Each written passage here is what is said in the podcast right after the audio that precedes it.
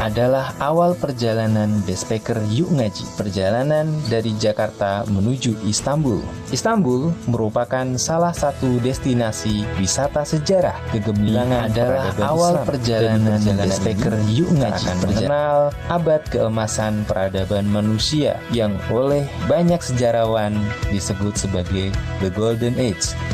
Pengen tahu seperti apa? Yuk!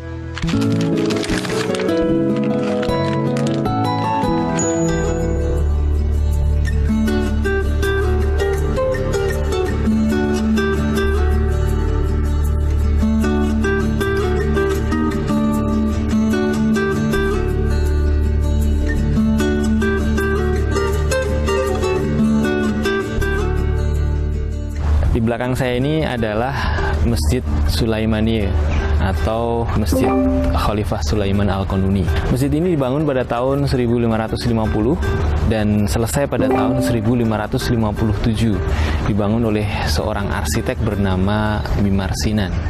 Keunikan dari masjid ini di interiornya kita bisa melihat bagaimana tata cahaya dibuat sedemikian rupa eh, kita bisa melihat eh, salur-salur sinar dari kaca-kaca patri yang ada kemudian teknologi akustik yang luar biasa. Jadi pada saat itu kalau kita lihat tentu tidak ada pengeras suara ya tidak ada elektrik mikrofon yang ada adalah suara imam dan tata suara yang ada di sini luar biasa karena begitu imam membaca bacaan Al-Qur'an maka terdengar di seluruh ruangan. Yang menarik juga adalah konstruksi bangunan yang sangat kokoh. Dulu tahun 1990-an pernah ada konsultan dari Jepang untuk bagaimana cara masjid ini supaya bisa lestari atau bisa lebih berjangka panjang dan ternyata dikemukakan oleh oleh konsultan dari Jepang ini agar membuat konstruksi pondasi yang dinamis karena masjid ini bisa retak, rubuh atau rusak karena gempa bumi. Setelah itu digali dan ternyata luar biasa masjid ini sudah memiliki konstruksi tahan gempa atau konstruksi dinamis. Masjid ini biasa dikenal dengan Sulaimania Kuliesi atau Komplek Sulaimania. Kuliesi kalau di bahasa Inggris itu sering disebut sebagai college, kalau di bahasa Indonesia kuliah. Kenapa begitu? Karena di sekitar sini atau di komplek masjid ini itu dibangun beragam eh, bangunan yang memang eh, mensupport masjid sebagai pusat dari peradaban. Ada rumah sehat atau darushifa, ada madrasah atau tempat belajar, ada juga hotel atau penginapan, ada juga tempat bermain, ada juga kafe, ada juga pusat-pusat perbelanjaan dan seterusnya. Satu hal yang menarik, masjid ini berada di tempat yang sangat tepat. Jadi kalau kita lihat nanti di depan sana itu ada selat Bosporus, sebelah kirinya ada Teluk Tanduk Emas, sebelah kanan ada Marmara. Karena saya posisinya menghadap ke sebelah timur, kita bisa menikmati keindahan sunrise. Jadi situasi pelabuhan yang sudah mulai ramai dan keindahan sunrise yang luar biasa.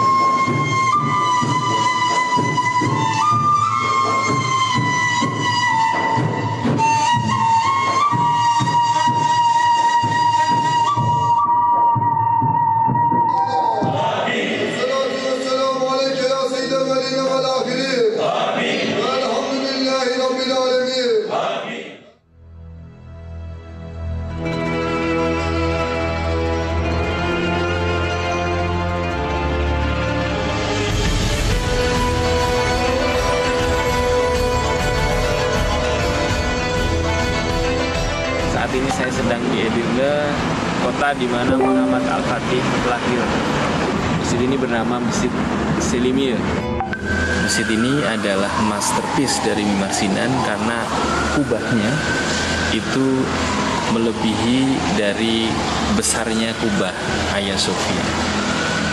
Interior dari Masjid Selimiyah yang ada di Edirne dan secara teknis eh, menggunakan sistem oktagonal ya. Jadi ada delapan ada delapan tiang penyangga untuk menyangga kubah sebesar ini. Ini kalau kita ada di sini eh, besar banget eh, ruangannya dan ini dibuat pada masa Khalifah Selim II.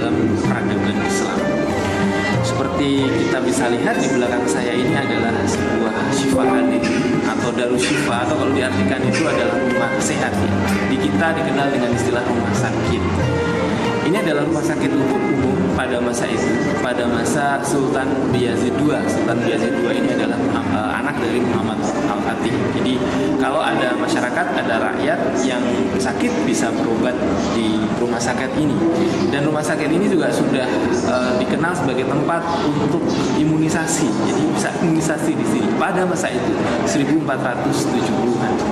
Selain rumah sakit di sebelah kiri saya ini ada sekolah kedokteran, jadi Universitas Kedokteran pada masa itu 1400-an pada masa Sultan Bayezid II. Nah, uniknya dua-duanya antara rumah sakit dan juga sekolah kedokteran itu gratis. Jadi pada waktu itu nggak perlu uh, ngurus BPJS atau ngurus jaminan atau asuransi. Jadi seluruh masyarakat tanpa melihat status sosial begitu sakit dia gratis untuk bisa mendapatkan pengobatan. Begitu juga bagi orang-orang yang berprestasi yang mempunyai bakat untuk menjadi dokter maka bisa sekolah tinggi ilmu kedokteran secara gratis. Kita tahu sekarang kalau kita mau belajar kedokteran itu biayanya cukup tinggi. Dan kalau dari sisi fasilitas ini juga sudah sangat luar biasa ya, seluruh komplit sekali mulai dari laundry, mulai dari dapur, mulai dari eh, ruang praktek, laboratorium, apotek, kemudian juga kalau eh, kita lihat sekolahnya sudah ada asrama, kita bisa melihat ruang belajar, guru, dosen, dan seterusnya. Inilah satu bukti kecemerlangan peradaban Islam pada masa abad pertengahan yang lalu yang dikenal dengan peradaban khilafah Islam.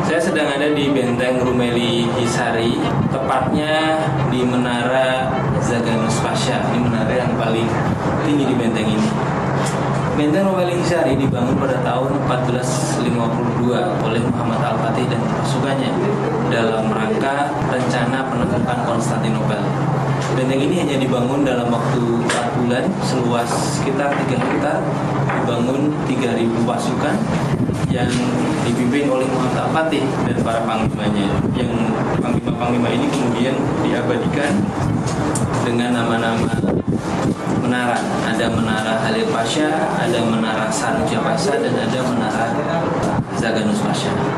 Benteng ini berada tepat di pinggir Selat Bosporus di titik paling pendek yang di seberangnya ada Hisari yang sebelumnya dibangun oleh buyutnya Muhammad Al-Fatih Sultan Bayezid I. Benteng ini berfungsi sebagai pengontrol atau blokade dari logistik dari Laut Hitam menuju Konstantinopel.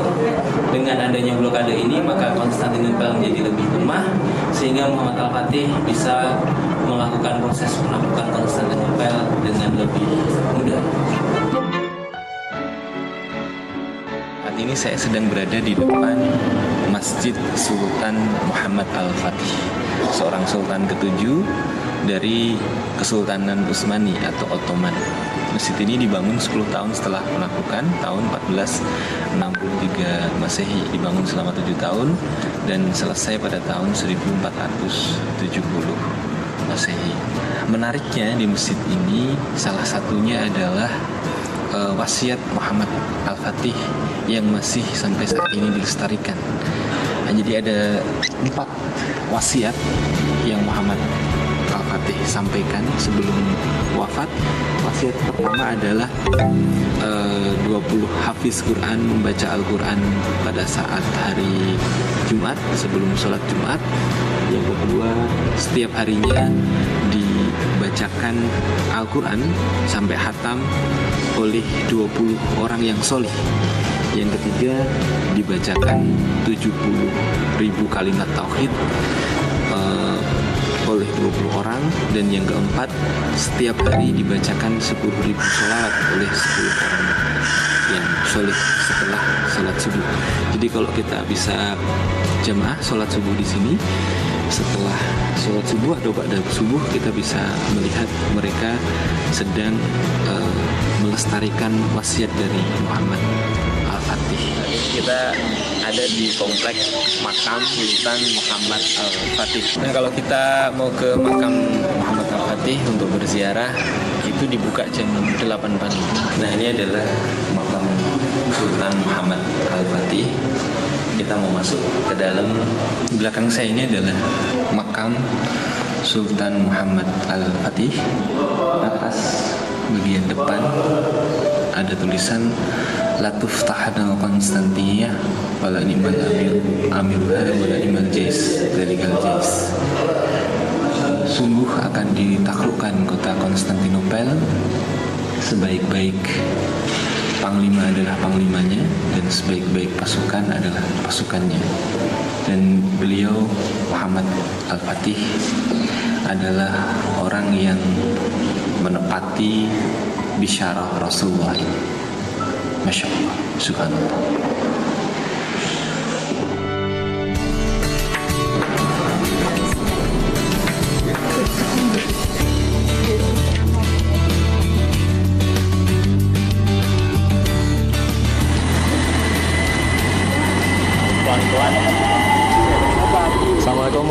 wabarakatuh. Saya Azmi Rizaldi. Alhamdulillah saya berkesempatan menjadi peserta dari Best Baker Yuk Ngaji. Banyak sekali pengalaman berharga yang saya dapatkan kali ini bersama Ustadz Hussein Asadi dan teman-teman semuanya, di mana saya mengunjungi tempat-tempat bersejarah. Masya Allah pada zamannya ya bisa membangun bangunan yang semegah itu itu masya Allah sekali luar biasa merasakan bagaimana kehidupan masyarakat Turki di sini karena memang ini konsepnya backpacker ya di sini kita bisa menyusuri sejarah kekhilafahan Turki Utsmani yang masya Allah sekali dulu menjadi tonggak kejayaan Islam yang mana Turki Utsmani ini menaungi eh, negeri-negeri Islam di seluruh dunia. Masya Allah peninggalannya sangat luar biasa sekali wajib dicoba backpacker selanjutnya.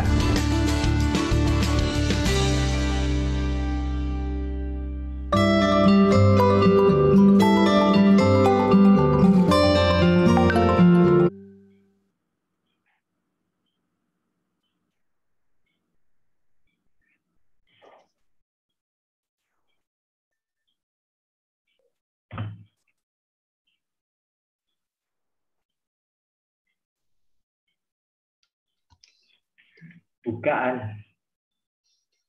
Hah? dibuka Yang buka aku. Tadi dirimu WA diriku bahasanya cuma balasannya cuma oke oke jadi aku bingung harus ku apa. ya pokoknya yuk Hmm? Oke. Ya.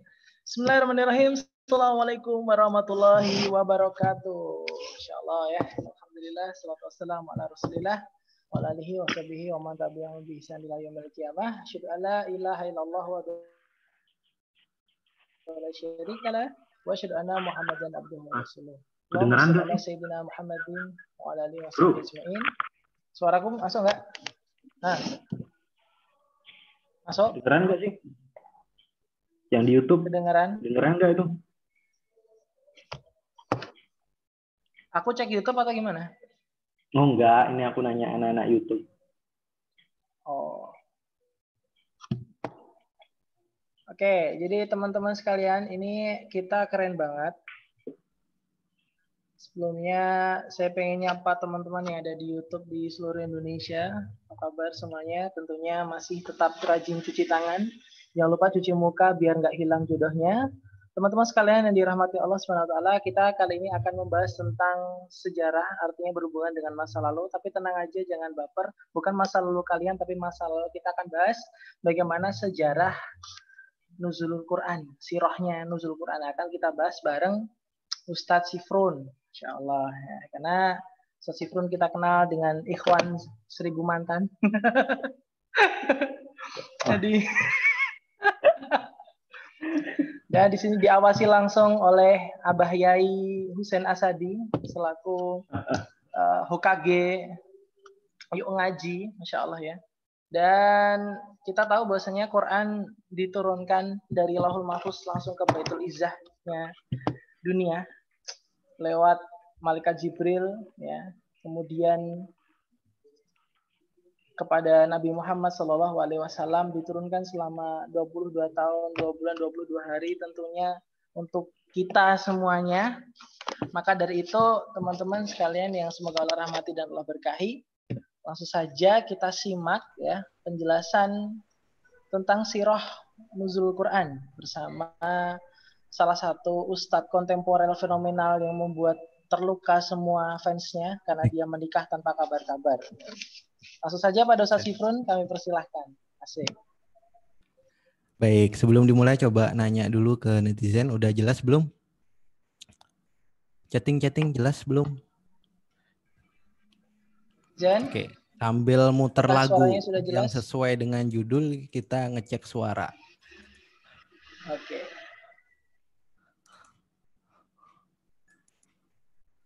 Nah, ini ada ada kajian siroh. Ngalor ngidul. Eh, bisa nggak nih? Waduh. Sorry, sorry. Ternyata laptop yang ngeheng. Iya. Laptopnya nggak mau diajak bahas masa lalu sepertinya ya. Laptopnya baper Aduh, ini ya sih. Allah, bentar. Masalahnya gini Ustadz, antum nikah nikah sendiri, sedangkan laptopnya nggak antum nikahin ke laptop betina, jadinya begitu. Eh, ini nih bisa nih.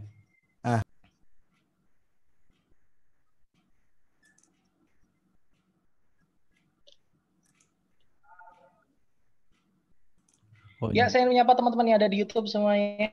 Selamat malam para jamaah yang terhormat yang cintanya tak kunjung merapat. Selamat datang di YouTube kajian kerapuhan dengan tujuan mengikhlaskan.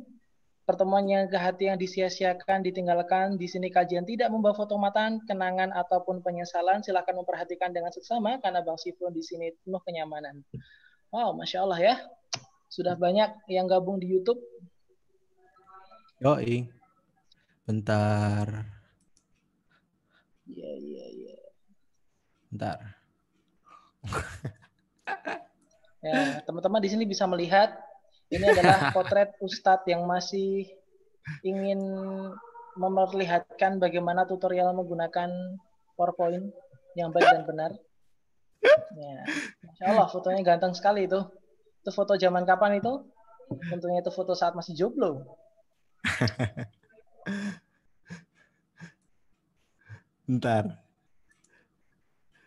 Subhanakallahumma bihamdika, sudah la ilaha illa anta. Loh kok subhanakallahumma? Bentar, jangan subhanakallahumma tuh. Ini penonton masih ini loh, belum dapat materinya.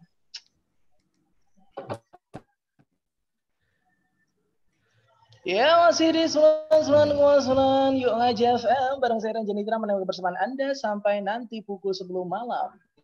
Teman-teman sekalian dirahmati Allah Subhanahu wa taala, jangan lupa cuci tangan, jangan lupa cuci muka karena jika kalian lupa cuci muka, mantan kalian akan semakin senang dan jodoh kalian tak kunjung datang. Makanya jika kalian ingin nikah diam-diam seperti Ustaz Sifrun, silahkan rajin cuci tangan pakai sabun cuci muka dan cuci muka pakai sabun cuci tangan. Tapi mukanya jangan pakai hand sanitizer, takutnya muka kalian kedinginan, tapi tenang ada yang lebih dingin, apa itu sikapnya mantan ke kalian, ada yang lebih panas yaitu ketika melihat mantan bahagia sama yang lain. Uh, Yuhu.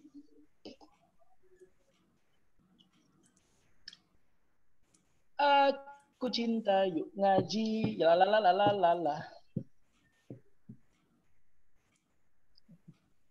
Pada komen, weh penyiarnya hostnya penyiar radio. Saya bukan penyiar radio. Saya penyiar di hati istri saya. Oh masa sih.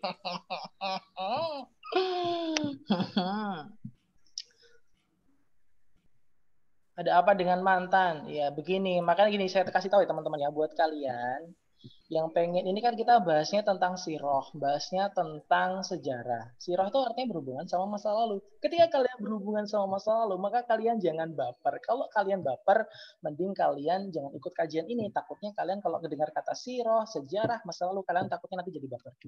Kapan mulainya? Sabar. Ini Ustaz Sifrun sedang ber negosiasi dengan laptopnya karena sepertinya negosiasinya Sasifrun dengan laptopnya cukup alot ya karena laptopnya sepertinya sedang berada di dalam zona merah maka laptopnya sedang berada dalam zona karantina. Oh ya teman-teman, saya pengen kenalan dulu ya di Yuk Ngaji Nasional. Mumpung saya di IG, di YouTube-nya Yuk Ngaji, saya pengen kenalan. Perkenalkan nama saya Ranjan Nitra, nama saya Ranjan Nitra Aditya Firdos, panggilannya Ranjan Nitra. Saya kesibukan sehari-hari sebagai host sharing time Ustadz Hanan Ataki di berbagai kota. Oke, tuh. Jadi yang belum tahu IG saya @rehan underscore Janitra bisa di follow. Nah teman-teman sekalian, kita kan di sini pengen bahas apa namanya sirah ya. Jadi tahu nggak sih teman-teman, Quran ini kan luar biasa. Allah itu menurunkan Al-Quran itu penuh dengan perjuangan, apalagi Rasulullah ya. Rasulullah penuh dengan perjuangan ketika menerima wahyu Al-Quran. Sampai dia, beliau ya, itu sampai, aduh perjuangannya, Masya Allah lah. Kalau teman-teman baca sirah tuh, sampai beliau berdarah-darah, harus hijrah ke Madinah. Gitu. Dan itu nggak semuanya kita bisa bayangin secara apa ya nangis deh kalau kita kita belajar sirah tuh benar-benar nangis. Makanya eh, apa namanya kalau kalian benar-benar serius belajar sirah benar-benar pengen belajar sirah dan kalian bisa belajar sirah maka kalian sudah siap untuk berumah tangga. Sih Karena seri hanya untuk orang-orang yang serius. Jadi buat kalian ketika ada akhwat, ya ada akhwat mau dilamar seorang ikhwan tapi ikhwannya nggak tahu siroh, maka bisa dibilang ikhwannya belum serius. Sebentar ya, saya bantu Ustaz Sifron.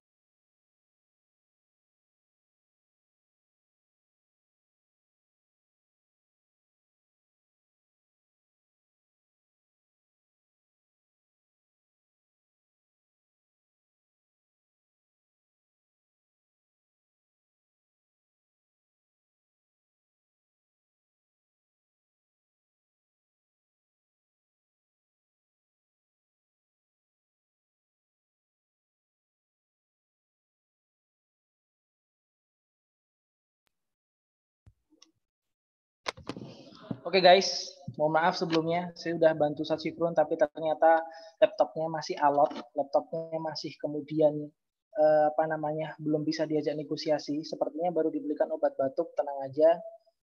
Hmm, pokoknya kita tunggu terus saja. Saya pengen eh, apa namanya cerita dikit buat ngisi waktu sambil nunggu laptopnya berhasil. Jadi ini kisah tentang seorang sahabat saya. Dia di Solo. Karena kebetulan rumah saya di Solo. Jadi eh, apa namanya? Dia ini kasihan banget guys.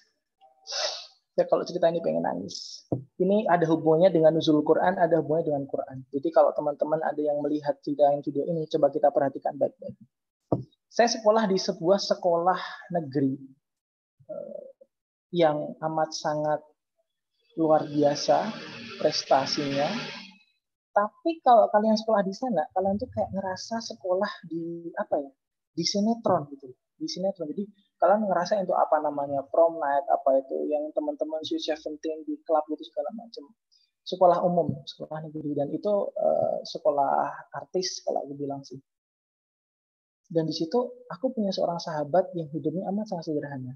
Di saat teman-teman yang lain itu itu dia cuma apa ya sekolahnya biasa-biasa aja, tapi hartanya melimpah sih. Jadi sekolah itu pakai mobil guys, nggak nggak ada kita sekolah pakai apa namanya angkutan umum, terus kemudian pakai apa namanya pokoknya yang kendaraan apa sepeda nggak, bawanya mobil. Motor tuh paling nggak motor sport kayak gitu kan. Nah yang bikin aku kaget ini sahabat aku ini dia enggak.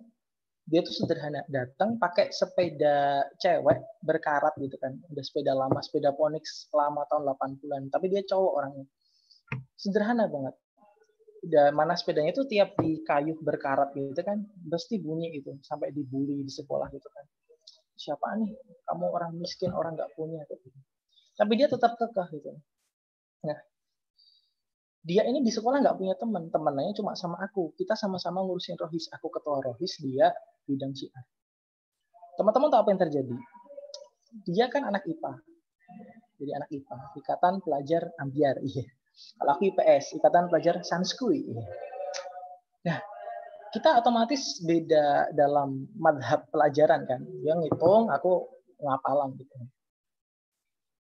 Di saat seperti ini ternyata teman-temannya IPA ini semuanya pada les. Dan kita kata teman-temannya pada les, dia nggak les. Kenapa dia nggak les? Karena dia nggak punya duit. Kita otomatis. Tapi teman-teman atau apa yang terjadi ketika dia kemudian aku nggak punya duit, dia kemudian sudah apa namanya pentok, dia mencoba ngafal Quran. Dan ketika dia ngafal Quran, teman-teman tahu apa yang terjadi? Selama dua tahun ngafal Quran, dia berhasil, dia hafal 30 juz, dan dia jadi ranking satu paralel IPA. Artinya apa? Ketika orang mulai mendekat sama Quran, Allah mudahkan semuanya, Allah gampangkan semuanya, dan ternyata Ustaz Sifrun sudah connect, maka silahkan kita kembalikan ke Ustaz Sifrun. Sebenarnya masih pengen panjang ceritanya, cuman karena ini udah connect ya. Jadi kan teman-teman nunggunya Ustaz Sifrun, jadi harus segera dikonekkan ke Ustaz Sifrun.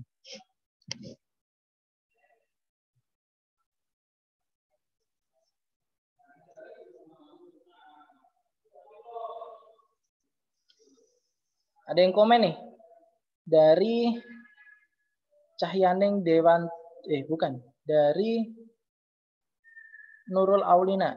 King is back. Apakah negosiasinya berhasil? Ya, sepertinya negosiasinya berhasil, saudara-saudara. Halo, Ustaz Sifrun.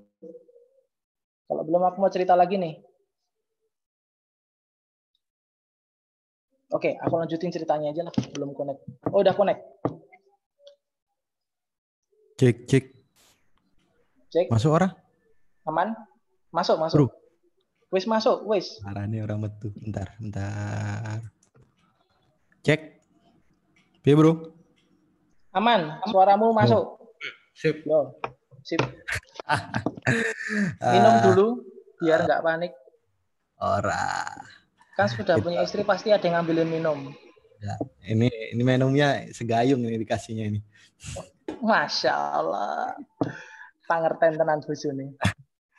Ini aneh cuma pengen ngajarin antum gimana rasanya eh, nge-live sendiri gitu. Aku panik, Bos. Iki IG, iki YouTube, YouTube yuk ngaji nasional loh. Jantungku melotrok tekan udel, Masya Allah. Waduh, panik aku. Baik, kita coba dulu ya, nyoba eh, kita testing.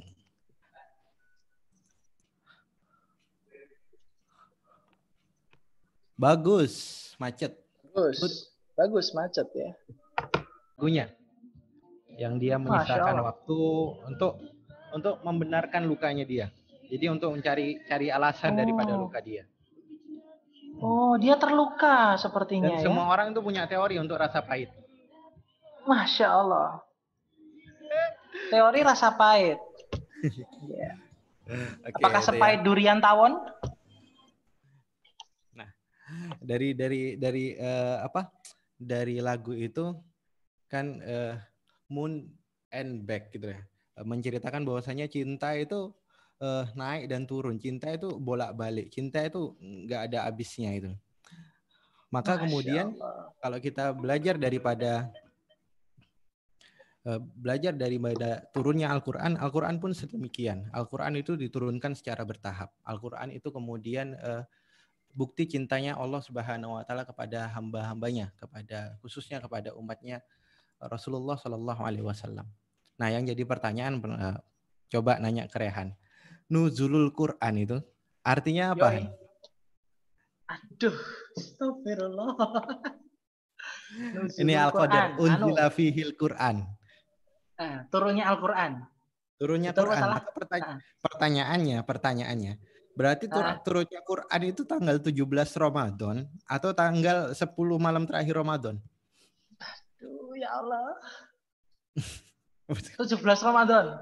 Nah, terus terus terus kita ngapain sebenarnya? Kita kita itu ngapain kalau 10 malam terakhir nyari Lailatul Qadar kalau Lailatul Qadarnya 17 17 Ramadan?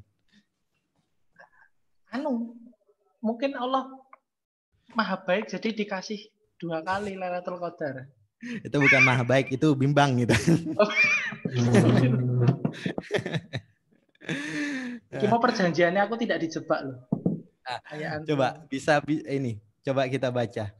Jadi ada hadis di sini, hadis riwayat dari Imam Hakim yang kemudian menjelaskan, yang kemudian eh, di dikeluarkan pokok-pokok permasalahan yang kita pertanyakan pada hari ini.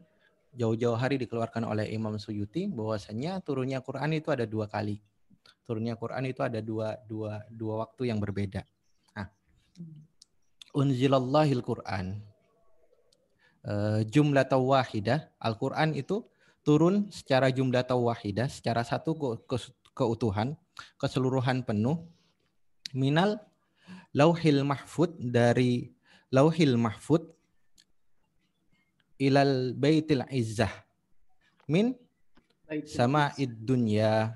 Dia diturunkan dari eh, dari lauhil mahfud ya fi lauhil mahfud. Itu surat apa itu?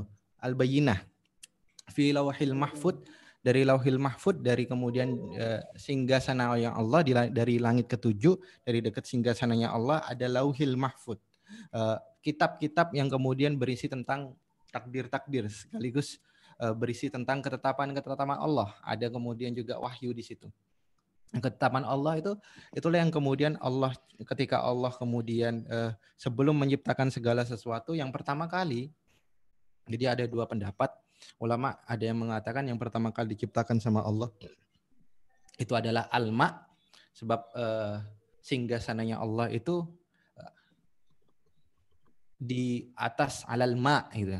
Wal arsy alal ma. Bahwasanya singgah sananya Allah itu di atas uh, air dan air itu yang menjadi penyusun partikel setiap makhluk yang ada di muka bumi ini. Semuanya itu ada air, semuanya itu punya unsur air.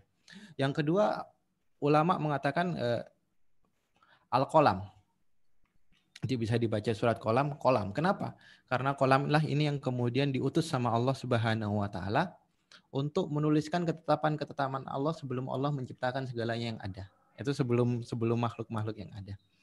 Nah, maka dari Lauhil Mahfud itu diturunkan ketika mas, uh, muncul Nabi Muhammad Sallallahu Alaihi Wasallam diturunkan dari Al-Quran secara keseluruhan itu dari Lauhil Mahfud ke Baitul Izzah. Baitul Izzah itu ibaratkan terminal, ibaratkan uh, transisi itu kan, ibaratkan uh, ibaratkan ada ada satu masjid yang di dekat langit dunia dan dari langit dunia hmm. itulah kemudian diturunkan oleh Allah Subhanahu wa taala kepada Rasulullah sallallahu alaihi wasallam awal mulanya pada tanggal 17 Ramadan. Jadi 17 Ramadan itu awal mula dari langit dunia diturunkan kepada Rasulullah. Iqra bismi rabbikal ladzi khalaq. Nah, peristiwa itu di Gua Hiro itu, di Jabal Nur itu, di Gunung Gunung Nur itu, itulah yang kemudian terjadi pada tanggal 17 Ramadan. Oh, Nah, Oke. Penurunan secara utuh ini terjadi di 10 malam terakhir. Tidak spesifik itu tanggal berapa. Jadi bisa dipahami Han. Nah, jadi ada Baitul Hmm. Bisa, bisa, Izza. bisa. Di langit pertama itu ada Baitul Izza. Kalau kita belajar uh, sirah Nabawi tentang Isra Mi'raj, belajar tentang perjalanan Nabi dalam peristiwa Isra Mi'raj, uh, di langit ketujuh itu ada masjid yang yang dihuni sama ayahanda Ibrahim alaihi salam namanya Baitul Hmm. Ma'mur. Baitul Ma'mur Baitul itu Makmur. Siap, siap. Baitul Makmur itu di eh, tiap harinya dimasukin oleh 70 ribu malaikat yang dia yang di mana malaikat itu tubuhnya besar-besar. Nanti kita akan berbicara tentang bagaimana Jibril itu kebes, eh, besar badannya Jibril seperti apa nanti ada penjelasannya. Dan dan mereka itu 70 ribu setiap hari masuk tidak ada yang pernah keluar. Jadi sejak sejak. Ibrahim menempati Baitul Makmur di situ 70 ribu malaikat itu masuk. Nah, masya Allah ya luar biasa di sini. Al-Quran itu diturunkan pada satu waktu. Hmm. Al-Lail. Uh, unzilallah Al-Quranu uh, jumlatan wahidah minal lauhil mahfud ila baitil izzah. Jadi Al-Qur'an itu menempuh satu, uh, diturunkan oleh Allah Subhanahu wa taala dengan dengan kecepatan yang mempesona. Sebab apa? Sebab gini. Sebab kalau kalau kita ini uh, ngerti bahwasanya ngerti pernah belajar tauhid lah sedikit-sedikit kita akan tahu bahwasanya jarak langit-langit itu jarak dunia ke langit pertama itu jaraknya adalah 500 tahun. Jaraknya adalah 500 tahun. 500 tahun. Jarak uh, bumi dan uh, kemudian menuju kepada langit pertama itu 500 tahun. Dan jarak sekali. langit langit pertama kepada uh, kepada langit kedua itu 500 tahun juga. Langit Udah seribu kedua tahun. Ah. langit kedua ke langit ketiga itu 500 tahun. Terus 1500. langit ke langit keempat itu 500 tahun. Langit empat ke 2000. langit kelima 500 tahun. Langit 2500. langit keempat ke langit kelima itu 500 tahun. Langit 3000. lima ke ke langit keenam itu 500 tahun. Ya. 2000. Ya. Langit 3500. sampai berapa ini? Aku sampai berapa ini? 3500. 3500. Langit langit 5 sampai ke langit ke-6 itu kemudian 500 tahun. Langit ke-6 Ah, sampai ke 3000. langit ke-7 itu 500 tahun. Langit ke-7 sampai ke arsnya Allah Subhanahu wa taala itu 500 tahun. Itu ya, 500 tahun. Ya. Dan kemudian Allah turunkan Al-Ma'arij. Itu 500 tahun dalam hitungan siapa dulu? Kemudian Allah katakan tak rujul malaikatu warruhu ilaihi fi yaumin kana miqdaruhu khamsina alfasana. Yang kadarnya Jibril itu naik melewati langit-langit demi langit itu satu hari. Ya di situ sama dengan 50 ribu tahun bagi kalian. Dah, udah pusing. Pusing saya. Tak kira sejarah ternyata ngitung. Komsina Alfasana. Jadi jadi kalau kita ini uh, ngomongin il, ilmu tentang alam, alam semesta, galaksi Bima Sakti itu cuma cuma ya Allah, cuma langit satu aja belum kelar, Bro. Satu langit aja belum kelar. Kita ngomongin uh, pesawat oleng olang alik, ngomongin uh, bumi itu datar atau bulat, ya Allah, ini sudah dipastikan. Maksudnya kalian tuh gak bakal nyampe. Gak bakal Betul, nyampe. betul. Kalian menyentuh langit itu lah. Nggak. Dan Sangat terbatas. Komsina alfasana apa? Katakanlah manu- malaikat itu eh, apa manusia pal- paling punya paling mem- memiliki kekuatan kecepatannya ada kecepatan cahaya yang bisa di- dihitung sama manusia. Katakanlah kecepatan cahayanya 500 tahun. Kayak gimana?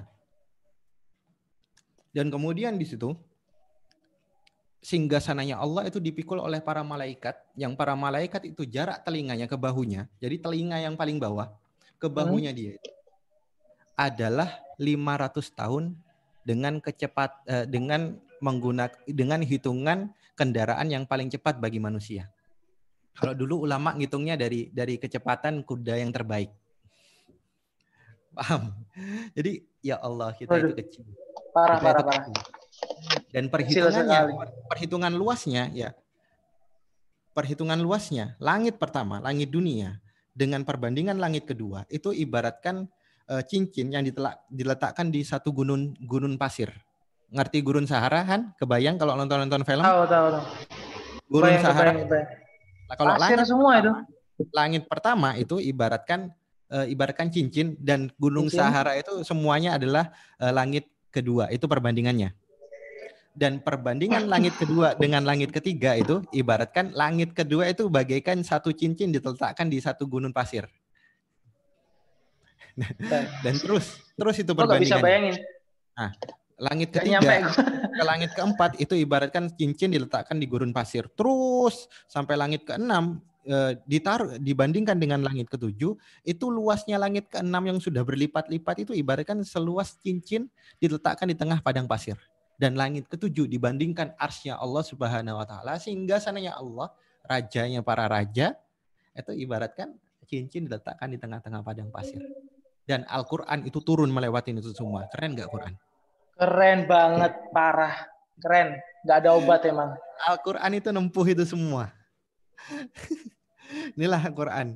Inilah inilah ayat yang diturunkan kepada antum semua yang hari ini kita naudzubillah eh, mudah-mudahan kita diberikan Allahumma arhamna bil Quran waj'alhu lana Amin, ya Allah, amin. Amin. Allahumma zakirna minhum ma nasina wa 'allimna minhum ma jahilna warzuqna tilawatahu ana al-laili wa atrafan nahar waj'alhu lana hujjatan ya rabbal alamin. Amin, amin, ya Mudah-mudahan kita bisa bisa dibuat cinta sama Al-Quran, nggak mau lepas sama Al-Quran Amin, ya Allah. semangat untuk ngapalin Amin, ya Quran, Allah. memahami Quran terus terusan nggak merasa bosan. Kalau hati kita Amin, bersih, ya kata Allah. Uthman bin Affan, kalau kita hati kita bersih, maka kita tidak akan pernah puas. Kita akan senantiasa haus untuk membaca Quran. Amin, ya Allah. Quran itu keren banget. Quran itu Sangat keren. mele- melewatin itu semua sampai kemudian berhenti di di langit dunia untuk diturunkan secara berangsur-angsur kepada Nabi Muhammad Sallallahu Alaihi Wasallam dan diturunkan dalam tempo waktu sepanjang 23 tahun atau lebih tepatnya 22 tahun, 2 bulan, 22 hari. Hari. Itu ya. Itu itu diturunkan kepada Nabi Muhammad Sallallahu Alaihi Wasallam. Jadi masya Allah Quran ini mengandung semua mukjizat yang pernah ada sehingga layak Quran disebut sebagai mukjizat pamungkas, mukjizat yang paling akhir, mukjizat yang paling eh, paling tidak akan pernah habis. Sebab apa? Quran ini diturunkan dari lisan yang paling baik, diturunkan dari lisan yang paling sempurna, lisannya Allah Subhanahu wa taala. Dibawa oleh malaikat yang dibawa oleh pengantar yang terbaik, Jibril alaihissalam.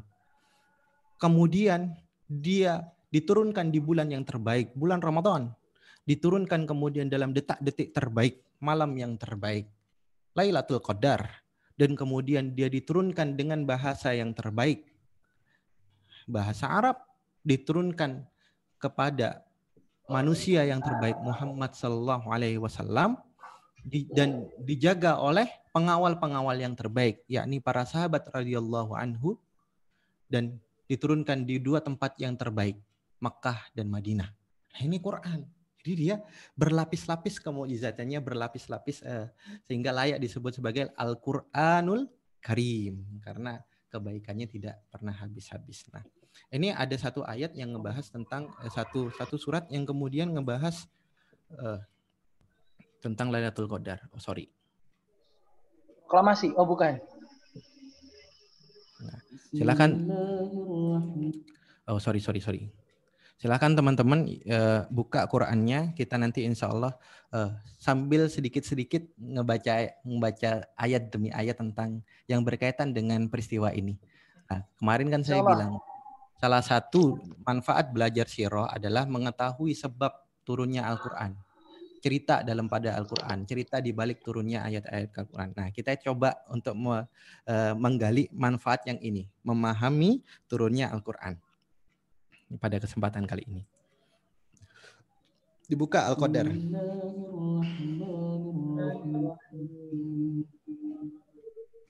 Inna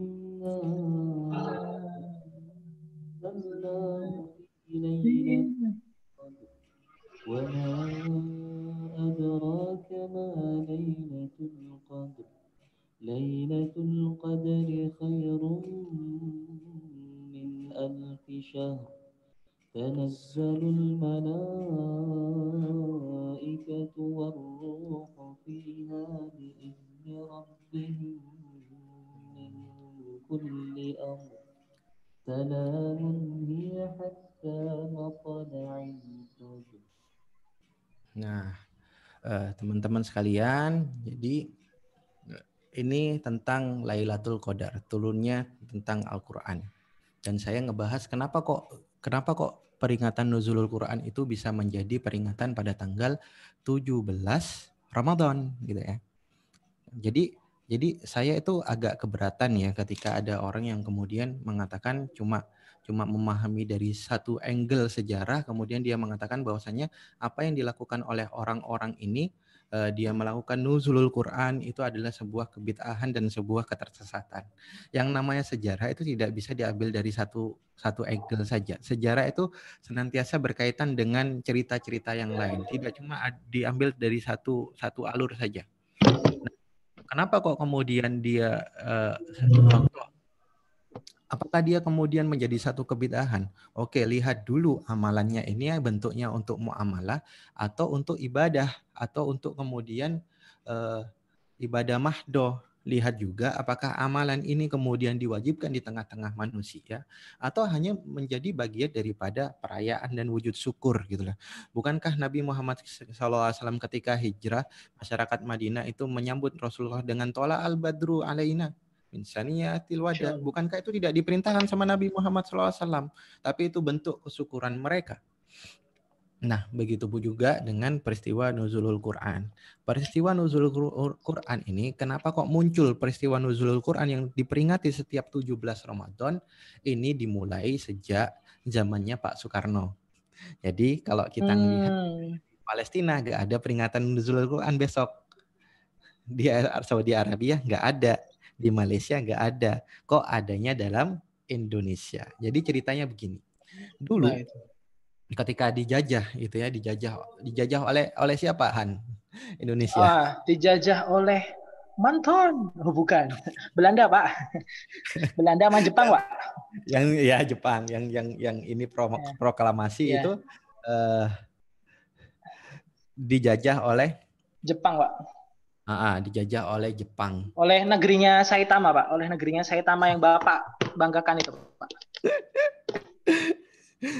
Jadi Jepang itu tanggal 6 Nagasaki dibom gara-gara balasan dari gara-gara Pearl Harbor dihabisin eh, dikalahkan sama Jepang, tanggal 6 dibom sama Amerika gitu ya. Tanggal 9-nya apa Pak yang Hmm. dibom Pak?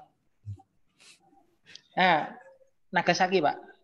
Oke, ha, ha, yang tanggal 6 Hiroshima, tanggal 9 itu Nagasaki. 9 dibom. Nagasaki. Dibom Nah. sama AKB 48 ya, Pak ya. Subhanakallah wa bihamdika. Sehingga pada tanggal eh, 12 itu kaisar Jepang itu eh, me- menyerah tanpa syarat kepada sekutu. Nah, pada tanggal itu pula kemudian Soekarno itu dipanggil oleh Jenderal Terauchi yang menjadi panglima pada saat itu panglima yang membawahi wilayah wilayah jajahan Jepang di Asia Tenggara. Nah, tempatnya di Vietnam. Hmm. Jadi eh, Pak Karno bersama Bung Hatta itu diajak ketemuan Menghadap. pada tanggal eh, menyendat Jenderal Terauchi. Jenderal Nah. siapa? Jenderal Terasi. Yowis terserah kamu. Pokoknya Oh, iya. jenderalnya ini di Asia Tenggara gitu ya. Siap, siap. Ah ya, udah paham ya jenderalnya pimpinan di eh, Asia Tenggara. Jadi ASEAN gitu. Siap, siap. Nah. Siap, siap, siap. Jenderal ini kemudian memberikan ke keleluasaan. Oke lah Indonesia boleh boleh merdeka asal Hmm. jangan disebutkan alasannya bahwa Jepang itu gara-gara Jepang sudah menyerah di hadapan sekutu. Jangan beritakan ini kepada rakyat Indonesia. Ada ya. Hmm. Karena harga diri, Pak. Eh, orang jahat pun punya Iya, harga diri, Pak. Pak. Iya, Pak. Iya, Pak, mahal, Pak, harga diri, Pak. Pak. Mantan itu mantan yang nyiksa antum itu punya harga diri, Pak. Iya, Pak. Iya, Pak. Makanya dia makanya dia nganfollow saya, Pak. Wah, Saya unfollow balik, Pak. Dia sudah menyesal, Pak. Dia sudah menyesal, Pak. Melihat saya live di Yuk Ngaji Nasional, dia menyesal, Pak. Apalagi live-nya sama antum, Pak. Ya, terserah antum lah. Nah, tanggal 12 itu kemudian eh, kesepakatannya singkatnya begitu kan ya. Kemudian balik Ya, ke Pak. Indonesia. Balik ke Hmm. Indonesia. Oh, pemuda ini nungguin ini. Kok nggak ada perubahan ini karena pertemuannya rahasia. Mm-mm. Pemuda ini nggak tahu ini. Habis pertemuan ini apa ini yang terjadi berikutnya. Sehingga tanggal Kepo ya, Pak, 16 itu ya. tanggal 16 Agustus Pak Karno diculik, Pak. Jadi mungkin yang namanya menculik Miyabi itu terinspir- terinspirasi dari peristiwa ini, Pak. Penculikan Oh. Pak Karno da- Pak Karno. pem- Ah, ke Rengas Hmm. Dengklok. Jepang ikut-ikutan deh, Pak ya. Jepang ya, Jepang yang menjajah gitu loh. Jadi pemuda Mm-mm. itu ngemaksa untuk segera mengumumkan eh, mengumumkan eh, kemerdekaan. Itu ya. Hmm. Emang pemuda itu sukanya terburu-buru, Pak, pemuda itu, Pak. Sukanya terburu-buru dia, Pak. Iya lah. Itu ya. Akhirnya dipilihlah sama Bung Karno tanggal 17 Agustus tahun di situ tulisannya tahun berapa coba lihat layarnya. Nah, itu tahun eh kok tahun 05, Pak? Inilah ini orang ini.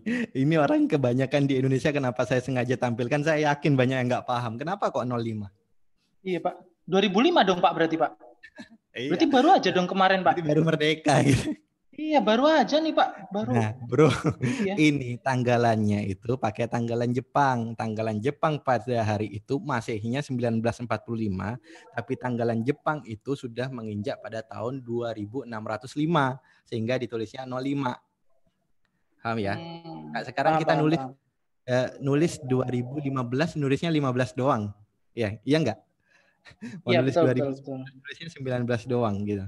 Nah, itu 05 Siap, siap. menunjukkan bahwasanya 2605 sehingga eh, tahunnya yang disebut tahun 5. Dan ini Masya Allah bertepatan dengan tanggal 17 Ramadan. 17 Ramadan itu bulan ke-9 tahun 1364 Hijriah. Inilah yang kemudian Pak Pak Karno ambil. Kenapa kemudian tanggal tanggal 17 yang di- dipilih disebutkan dalam buku biografi Pak Con, eh, Pak Condro, Pak Karno, Pak Soekarno, eh, Insinyur Soekarno yang ditulis oleh Cindy Adams. Ditulis di situ ke- ketika ditanya, "Kenapa engkau pilih tanggal 17 wahai Pak Karno?" Karena 17 itu angka keramat. Masya Allah, Pak Karno ini luar biasa. Masya Allah. 17 itu kemenangan kaum muslimin dengan Badar. Yaumul Furqan. Di mana Allah Hmm. membedakan antara hak dengan yang batil. Dan kemudian Pak Karno menjawab, 17 ini jumlah rokaat yang saya sholat setiap harinya. Itulah yang disebut keramat bagi Pak Karno. Ya. Dan kemudian saya eh, memilih hari Jumat. Jumat itu ya, Jakarta hari 17 itu hari Jumat. Kenapa? Karena Jumat itu adalah Sayyidul Ayam. Dan Hmm. pada saat itu disebut sebagai legi. Lah, inilah saat eh, itulah inilah kemudian eh, langkah-langkah yang masya Allah dia pilih menunda untuk menunda untuk berburu-buru kadangkala karena mereka mereka punya pertimbangan hikmah, punya pertimbangan eh, punya pertimbangan filosofis di situ. Tanggal 12 sudah diberikan wewenang tapi ditunggunya tanggal 17. Kenapa? Karena hari baiknya 17. Dan ini sunnah untuk mencari hari baik. Untuk untuk mencari momen baik. Antum mau menikah cari hari baik, Masya Allah. Masya Allah, Masya Allah. Iya, itu kan hari baik kita kan hari ketika corona melanda. Iya, Pak. Kita hari Nah. baiknya nikah pas corona, Pak.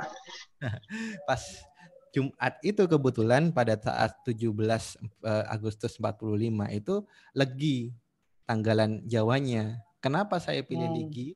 Karena legi itu menjanjikan sebuah kemanisan.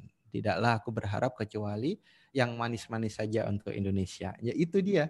Itu yang kemudian yang kemudian eh, menjadi filosofis daripada eh, pembahasan eh, nuzulul Quran sehingga awal mulanya ini adalah pembahasan kemerdekaan dan kemerdekaan ini tidak pernah terpisahkan dengan Quran gitu atas berkah rahmat Allah yang maha kuasa dan dengan didorongkan oleh keinginan yang luhur Pak Karno sengaja ambil bulan ini supaya ini kenapa? Ini bertepatan dengan peristiwa wahyu pertama diturunkan dan Hmm. harapannya bahwasanya Quran itu memang membebaskan manusia. Ansala- arsala rasulahu bil huda wa dinil haq liyudhhirahu 'ala dini kulli. Dialah yang kemudian menurunkan eh, rasulnya Muhammad SAW dengan kitab yang bernama Al-Quran untuk dimenangkan di setiap di hadapan para penjajah-penjajah yang ada bukankah itu maksudnya liyudhhirahu 'ala dini kulli walau karihal musyrikun walau karihal kafirun walau karihal munafikun walau orang-orang musyrik gak suka walau orang-orang kafir gak suka walau orang-orang orang-orang munafik itu gak suka jadi agama ini lekat dengan filosofis-filosofis yang sifatnya keagamaan sekali.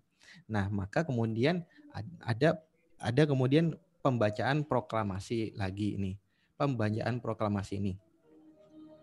Menurutmu ini asli atau palsu, Bro? Cek, bentar, gue dengerin dulu.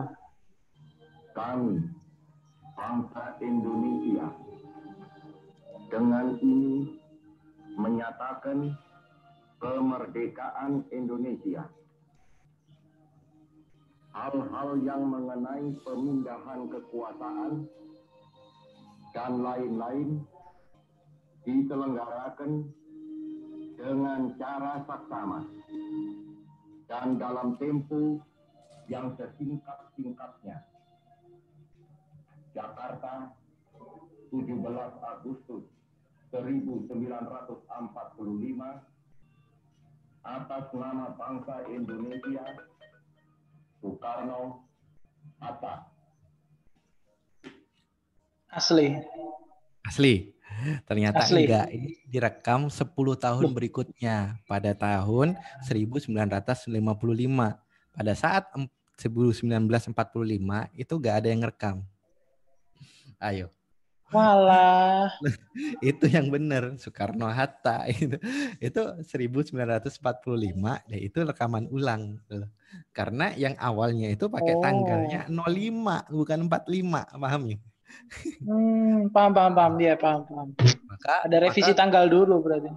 awalnya peringatan-peringatan ini adalah peringatan untuk eh, apa ya peringatan untuk tasyakuran terhadap eh, hari di mana eh, kemerdekaan itu diproklamasikan diproklamirkan Indonesia itu dibebaskan ya sebagaimana eh, dibebaskan dari penjajah sebagaimana prinsipnya Islam prinsipnya Is- Islam itu adalah futuhat inna fatahna laka fatham mubina Gitu ya. liyughfira lakallahu ma taqaddama min dambika wa ma ta'akhkhara wa yutimma ni'matahu 'alaika wa yahdiyaka siratal mustaqimah dan jadi membebaskan manusia kalau katanya kata prajurit-prajurit ketika perang Qadisiyah adalah kami adalah kaum kaum muslimin yang di- di- ditampilkan oleh Allah untuk membebaskan manusia dari eh, dari penjajahan agama-agama, dari penjajahan isme-isme, dari kemudian penyembahan terhadap makhluk menuju kepada penyembahan kepada Allah Subhanahu wa taala yang semata.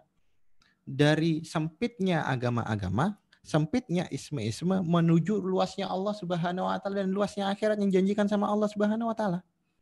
Dan itulah kemudian pembebasan dan pembebasan ini tidak eh, jadi pen- lawan apa penjajahan itu sinonimnya togut. Sedangkan lawan kata daripada penjajahan itu pasti Islam, itu lawan alami. Kalau nggak ada nilai-nilai Islam pasti itu ada penjajahan. Kalau ada satu negeri yang Islam itu dihalang-halangi, pasti itu ada main penjajah di belakang itu. Ada kepentingan penjajah di belakang itu. Apa pun itu. Karena lawan alami, lawan alami penjajahan itu Islam. Antum perhatikan mana pun bahwasanya penjajahan-penjajahan itu pasti akan disingkirkan oleh nafas-nafas Islam. Sebab para pejuang-pejuang Islam itu tidak mengharapkan jabatan, tidak mengharapkan dunia. Sebab Islam itu menjanjikan yang lebih berharga daripada itu semua yakni ridhonya Allah Subhanahu wa taala. Itu kemudian yang membuat kita itu eh, manusia itu terbebas dari penjajahan. Jadi atas berkat rahmat Allah yang Maha Kuasa itu jangan dilupakan. Gitu loh. Betul, betul. Setuju, setuju. Nah, maka sampai kemudian tahun di mana SBY dan JK itu mimpin, peringatan nuzulul Quran yang awalnya diperingati sejak zaman Pak Karno itu di Istana Negara dipindah kepada Masjid Istiqlal. Dari zaman Pak Karno Hmm. terus menerus kemudian ditiru sama para gubernur-gubernur setempat, ditiru kemudian pada wali kota wali kota, ditiru oleh kantor-kantor bupati-bupati sehingga menjadi sebuah kebudayaan kebudayaan tasakuran terhadap peristiwa kemerdekaan yang juga diberikan nama Nuzulul Quran sebagai hari yang Nuzulul pertama Quran. turunkan Quran dan hari di mana pembacaan proklamasi itu dilangsungkan oleh Soekarno. Jadi itu bro. Jadi jangan jangan kemudian oh ini turunnya Quran ini 10 malam terakhir bukan 17 Ramadan. Berarti kalau ada orang yang syukuran di tanggal 17 Ramadan itu berarti bid'ah. Enggak enggak gitu juga. Tunggu dulu, belajar dulu sejarahnya. Kadang kadang aku agak agak gimana ya? Di sini saya kadang merasa sedih. Orang yang justru mengatakan bahwasanya kalau pemerintah itu jangan di jangan dikoreksi, pemerintah itu harus ditaatin secara babi membabi buta. Justru orang orang yang sama pula yang mengatakan bahwasanya nuzulul Quran itu tidak ada landasannya loh. Itu landasannya dari sejarah pemerintahan yang Anda bangga-banggakan di hari lain, Bro, gitu loh.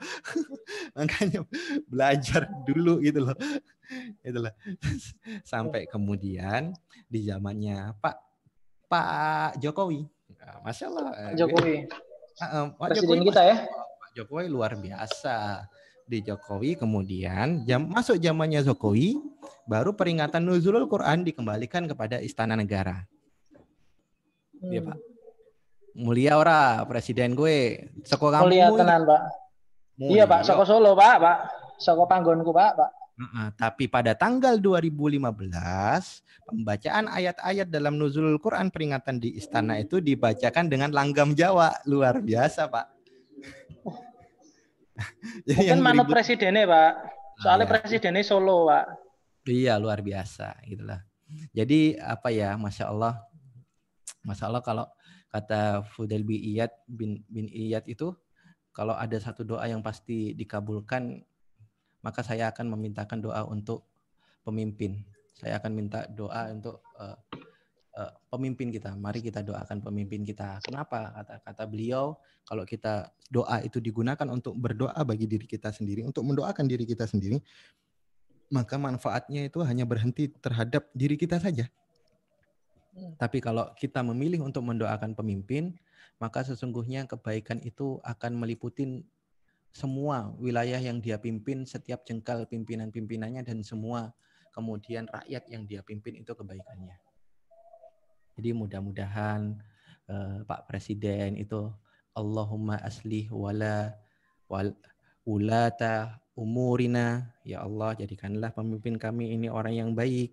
Allahumma wafiqhum lima fihi solahuhum wa solahul islami wal muslimin. Dan ya Allah setelah jadikan pemimpin kami ini orang yang baik orang yang senantiasa membela kepada yang benar menegakkan yang hak eh, membenci yang batil memerangi yang kemudian yang yang salah maka berikanlah taufik kepada mereka untuk melaksanakan perkara-perkara baik bagi diri mereka Amin. sendiri di dunia dan di akhiratnya ya bagi kaum muslimin, bagi Islam, dia menegakkan kebenaran yang tidak ada keraguan di dalamnya dan bagi khususnya bagi kaum muslimin yang dia pimpin. Allahumma a'inhum ala Amin, qiyami ya Allah. mahamihim kama amartahum ya rabbal alamin Allah bantulah mereka menunaikan tugasnya. Lagi krisis ini ya Allah mudahkanlah mereka. Jangan dikorupsi itu Amin ya Allah. jauhkan dari orang-orang yang korupsi. Mudahkanlah orang-orang yang yang terancam mendadak miskin. Orang-orang yang Amin kemudian ya Allah. jadi orang-orang miskin dadaan. Mudahkanlah urusannya, bantulah mereka menunaikan tugasnya sebagaimana engkau perintahkan sehingga mereka bisa menjalankan amanahnya sebagaimana harapan engkau wahai Allah. Allahumma abid anhum bitanatas su'i wal mufsidina wa qarrib ilaihim ahlal khairi wan nasihina ya rabbal Amin. alamin ya Allah kemudian jauhkanlah mereka dari teman-teman orang-orang sekeliling mereka yang buruk orang-orang yang yang berlagak menjadi lord. Orang-orang yang bukan presiden tapi sok-sok ngatur. Orang-orang yang punya kepentingan. Orang-orang yang kemudian menjadi kaki tangan dari para para penjajah. Dan maka dekatkanlah mereka dengan orang-orang yang baik. Para ulama ya Allah. orang-orang yang paham dengan agama, orang-orang yang gemar memberi nasihat tanpa pamrih, gemar kemudian mengajak kepada ketaatan yang baik kepada mereka. Wahai Rob Amin. yang menguasai alam semesta. Maka itulah yang kemudian doa sebaik-baiknya doa yang kita ucapkan kepada pemimpin, kepada doa yang senantiasa layak untuk kita ucapkan yakni kepada pemimpin kita. Kenapa? Kalau pemimpin kita ini buruk, kita kita kesusahan kok semuanya kok. Kita ini gak nyaman kok, kerasa kok Pak gitu loh. Gitu ya. Iya Pak, Pak. Mudah-mudahan Termasuk- lah, eh, ya mudah-mudahan pemimpin kita ini eh, senantiasa didekatkan dengan ketakwaan. Amin, amin. Dan kemudian ada satu ketika ketika ngebahas tentang nuzulul Quran, turunnya Quran ini, para sahabat radhiyallahu anhu itu pas kebetulan Nabi menceritakan umatnya Nabi Musa alaihissalam ada yang kemudian berperang bersama Nabi Musa, berjihad, membela agamanya selama 83 tahun tanpa henti. Maka maka sahabat itu aja eh, lil muslimin. Maka orang-orang muslim itu tertakjub. Wah ya Rasulullah gimana kalau kalau kalau mereka bisa melakukan seperti itu? Lantas kami gimana? Dan Nabi Muhammad SAW juga pernah bersabda bahwasanya umur-umur sebelum sebelum beliau sebelum Nabi beliau semakin jauh semakin panjang umurnya. Umur Nabi Nuh itu Hmm. umat rata-rata seribu tahun gitu lah Eh, umur umur kemudian Nabi Allah Ibrahim kira-kira 500 tahunan gitu loh. Semakin lama semakin pendek Insya sampai kemudian yang paling pendek adalah umatnya Nabi Muhammad SAW. Tapi kemudian kata Ya. Nabi Muhammad SAW maka kemudian karena kebijaksanaan dan keadilan Allah itulah kami kita diistimewakan dengan malam Lailatul Qadar. Qadar. Lailatul Qadar. A'maru ummati ma baina sittina ila sab'ina wa kulluhum mayyaju zadalik. Dan sesungguhnya eh, sesungguhnya umur kita itu rata-rata 60 sampai 70 tahun dan sedikit yang kemudian melewati itu semua. Itu umur kita. Maka titik kuantum untuk melewati itu semua adalah kemudian malam Lailatul Lailatul Qadar. Umur kita itu nggak lebih kok. Di sini kalau ada yang umur 60 atau 70 tahun ya siap-siap aja gitu loh. Maka Nabi Muhammad SAW sendiri pun wafatnya umur 63 tahun. Abu Bakar umur 63 tahun. Umar umur 63 tahun wafatnya. Dan begitu pula dengan Ali. Jadi 63 tahun. Maka kalau kita masuk kepada keraton Jogja, Masya Allah ini saya ingin nampilkan sedikit. Nah, ini. masuk ke keraton Jogja, kita itu akan mendapati bahwasanya tiang-tiang daripada eh, isi dalam keraton Jogja itu ada 63 dan ini mengingatkan kita kepada umur kita. Bahwasanya umur Nabi kita itu jumlahnya 63. Jadi keraton Jogja itu karena aku kan lama di Jogjahan. Hmm, kuliah di pas Jogja ya Pak ya? mampir, ah, 8 tahun di Jogja pas mampir ke Solo mau ngelihat keraton Solo malah kedapatan guide yang kayak begitu sama antum. Guide-nya bocah Luar ya biasa Pak ya. Magang baru supaya dapat nilai supaya bisa lulus. Jadi asal Mm-mm. ya Allah Asal ngomong ya Pak ya, nggak tanpa data ya. maksudnya iya. Maksudnya kalau kayak gini Itu- mah kita bisa itu loh. Itu sebenarnya guide-nya sama antum pinteran antum Pak. ya kita kan pura-pura gak tahu akhirnya supaya meng- supaya gak sakit hati apalagi mbak-mbak masih kecil kan. Boyo kalau buat teman-teman yang kuliah kuliahnya di di kuliahnya di sejarah boyo sinau sing serius kan lo. jangan jangan main-main. Nah, dan masya Allahnya di kemudian di Bangsal Kencono, ini Bangsal Kencono. Nah, Bangsal Kencono. eh, itu kita turun ada Bangsal Kencono dan itu eh, oh sorry di keraton itu jumlahnya 62. Kenapa? Usia Nabi dalam hitungan Masehi. Hmm, Bangsal Kencono jumlah tiangnya itu ada 63. Kenapa? 63. Usia Nabi dalam hitungan Hijriyah. Hmm. Ya, Masya Allah. Jadi jadi kita itu emang nafas perjuangannya itu dari Islam gitu loh. Dan Islam ya, Pak ya? ada ada namanya eh, bangsal bangsal apa? Bangsal- Pagelaran. Bangsal Pagelaran. Pagelaran. Bangsal Pagelaran ini eh, jumlah tiangnya ada 64. Kenapa 64? 64. Usia Nabi dalam hitungan kalender Jawa. Jadi semuanya tentang Nabi. Nah, masuk kemudian jalan kita ke utara sedikit, terus kemudian belok kanan, kita akan menemui Nah, ini. bahwa, eh, ini Masjid Agung, Masjid. eh, Masjid Gede Hmm. Kauman, gitu ya, yang Masjid dipakai Gede Kauman. United yang pertama. Iya, Pak. Iya, iya. Di sebelah pojok itu ada kayak keranjang gitu ya, itu terbuat dari besi. Besi, Pak. terbuatnya dari besi. Gitu ya. Masalah. Dan kenapa kok di besi itu? Ini filosofinya. Itu tempatnya sultan. Kenapa kok dibikinkan besi, dibersihkan penjara buat sultan di dalam masjid? Ad-dunya syidnul mu'minin wa jannatul kafirin. Dunia itu penjara bagi orang beriman, tapi surga bagi orang kafir. Maka sultannya minta Allah. penjara dalam masjid. Nah, biasanya ya, biasanya ini digunakan untuk menunggu eh, antara jeda eh, waktu azan sampai ikomat eh, sultan.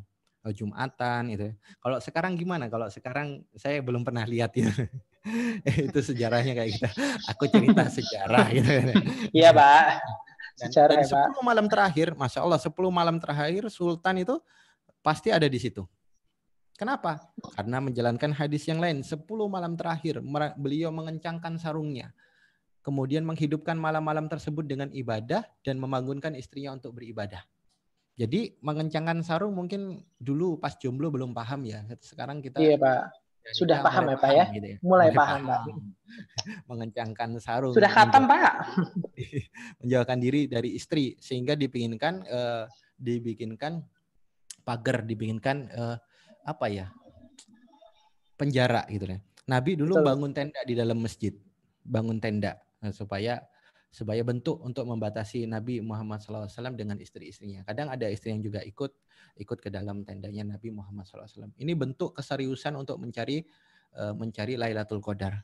Dan kemudian apa? Ya. Dan kemudian di mana dilakukan itu? 10 malam terakhir beliau Shallallahu alaihi wasallam itu beriktikaf. Itulah kenapa kemudian penjaranya itu diletakkan di dalam masjid dan Masya Allah di soft yang paling depan. Masya Allah. itu loh. Itu itu kan itu yang kemudian eh, menjadi filosofi. Nanti teman-teman kalau punya eh, waktu silahkan main eh, main ke Jogja, mampir ke Masjid Agung Kauman, Masjid Gede Kauman, lihat di situ pasti akan ada temuin besi di situ di depan. Dipandu sama antum ya. jarang jarang ini, jarang dipakai sekarang. Nah, itu ya, Bro.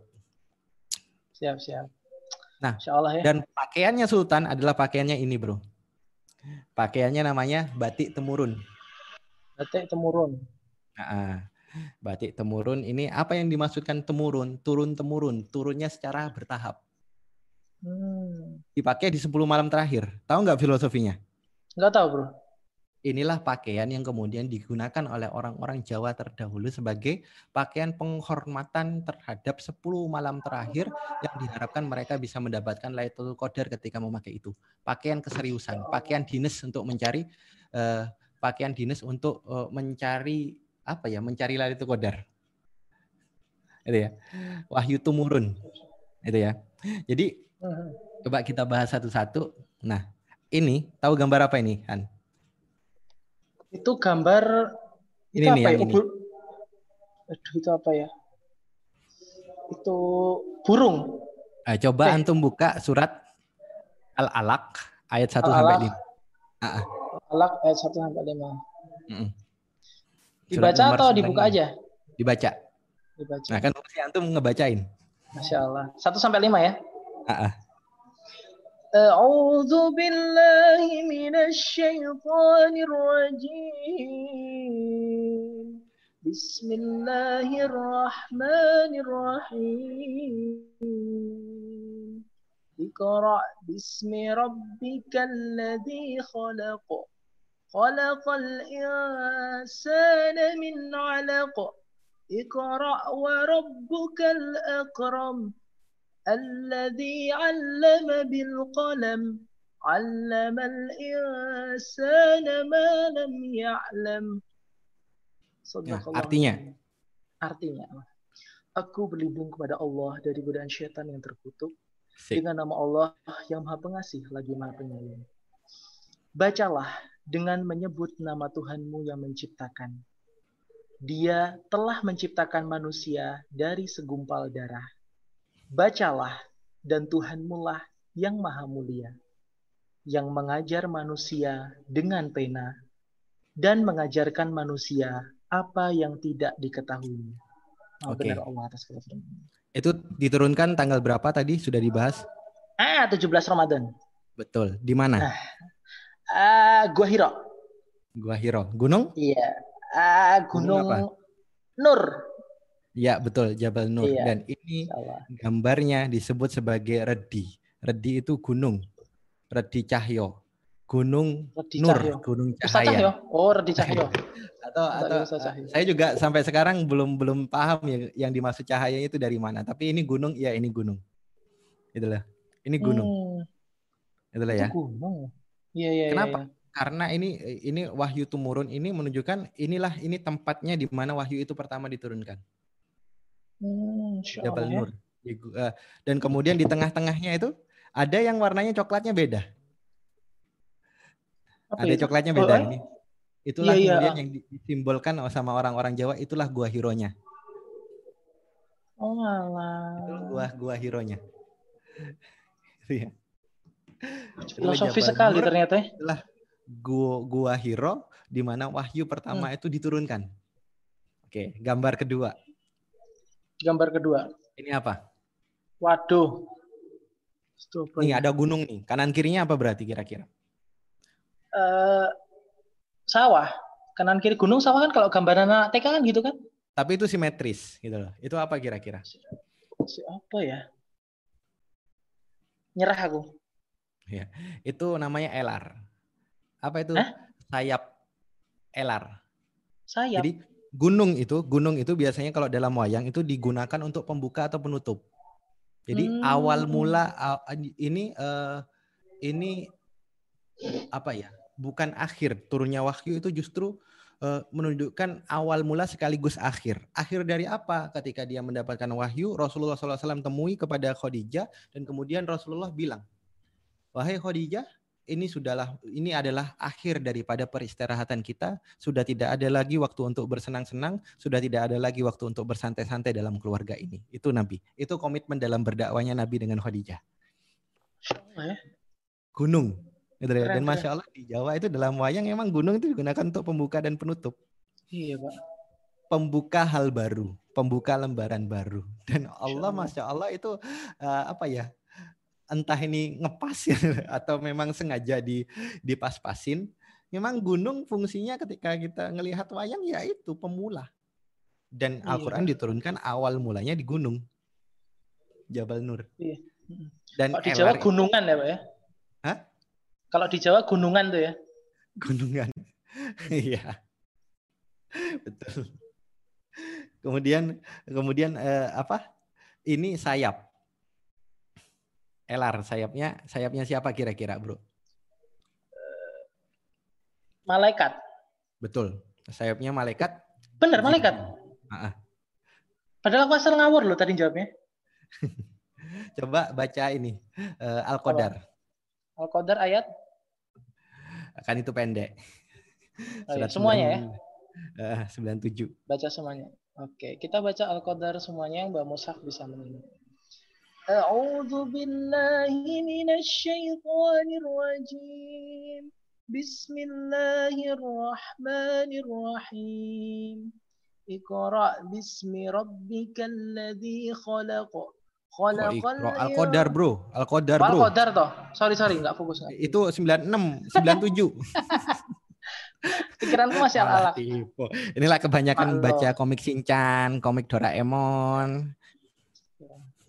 Jangan bongkar aib saya. Langsung ke keempat aja, keempat. Al-Qadar ayat keempat. Oke. Tanazzalul malaikatu warruhu fiha biizni rabbihim min kulli amr. Nah, kemudian diturunkan pada malam itu malaikat-malaikat. Jadi malaikatnya banyak turun di situ dan yang nemuin Nabi itu namanya malaikat Jibril. Itu ya. Yang ditur- di, dinemuin Nabi itu karena tugasnya Jibril itu sebagai Sayyidul Malaikat, pimpinan para malaikat menjadi penyambung antara Rob kepada para rasul dan para nabi. Itu tugasnya Jibril. Maka di saat ke- kemudian saat hari itu Jibril itu menunjukkan wujud aslinya kata Nabi Muhammad SAW dalam hadis riwayat Ahmad. Dan Jibril kemudian Jibril itu kata Nabi punya sayap 600 sayap. Dan pada hari itu Jibril itu buka satu sayapnya sebelah kanan. Dan sebelah kanan itu sudah cukup untuk menutupin ufuk barat. Jadi setengah daripada dunia itu jadi gelap gara-gara besar dan lebarnya sayapnya Jibril. Itu kata Nabi Muhammad SAW. Keren, Dan keren. Rasulullah gak mungkin bohong. Itu besarnya malaikat, Pak. Bayangkan 70 ribu yang kayak begitu masuk dalam satu tempat setiap hari. Gimana? Bisa kebayang, Pak. Apa kekuasaan Allah kayak gimana? Kebayang nggak? Antum mau nantang Allah itu loh. Antum mau berkata teori konspirasi itu sama dengan percaya teori konspirasi itu sama dengan eh, beragama yang agama itu tidak bisa dilogika loh. Justru kebesaran itu nggak mungkin bisa dilogika kebesaran Allah karena otakmu itu dibikin dari eh, dari secuil daripada kekuasaan Allah, bro. Masya Allah. It- itu dan kemudian Jibril kemudian membukakan sayap yang kirinya satu sayap kirinya Hmm. sehingga tertutuplah seluruh dunia gara-gara sayapnya Jibril dan dari situlah kemudian di setiap jengkalnya sayap berjatuhan permata, intan, batu-batu mulia yang hanya Allah tahu itu berapa harganya. Masya Allah. Itu baru sepasang, Pak. Berarti ada berapa berapa pasang sayap lagi yang belum dikeluarkan sama Jibril? Kalau 600, ya 600, Pak. Berarti baru dikeluarkan dua kan? Berarti ada Iya, Pak. eh, Berarti masih 598.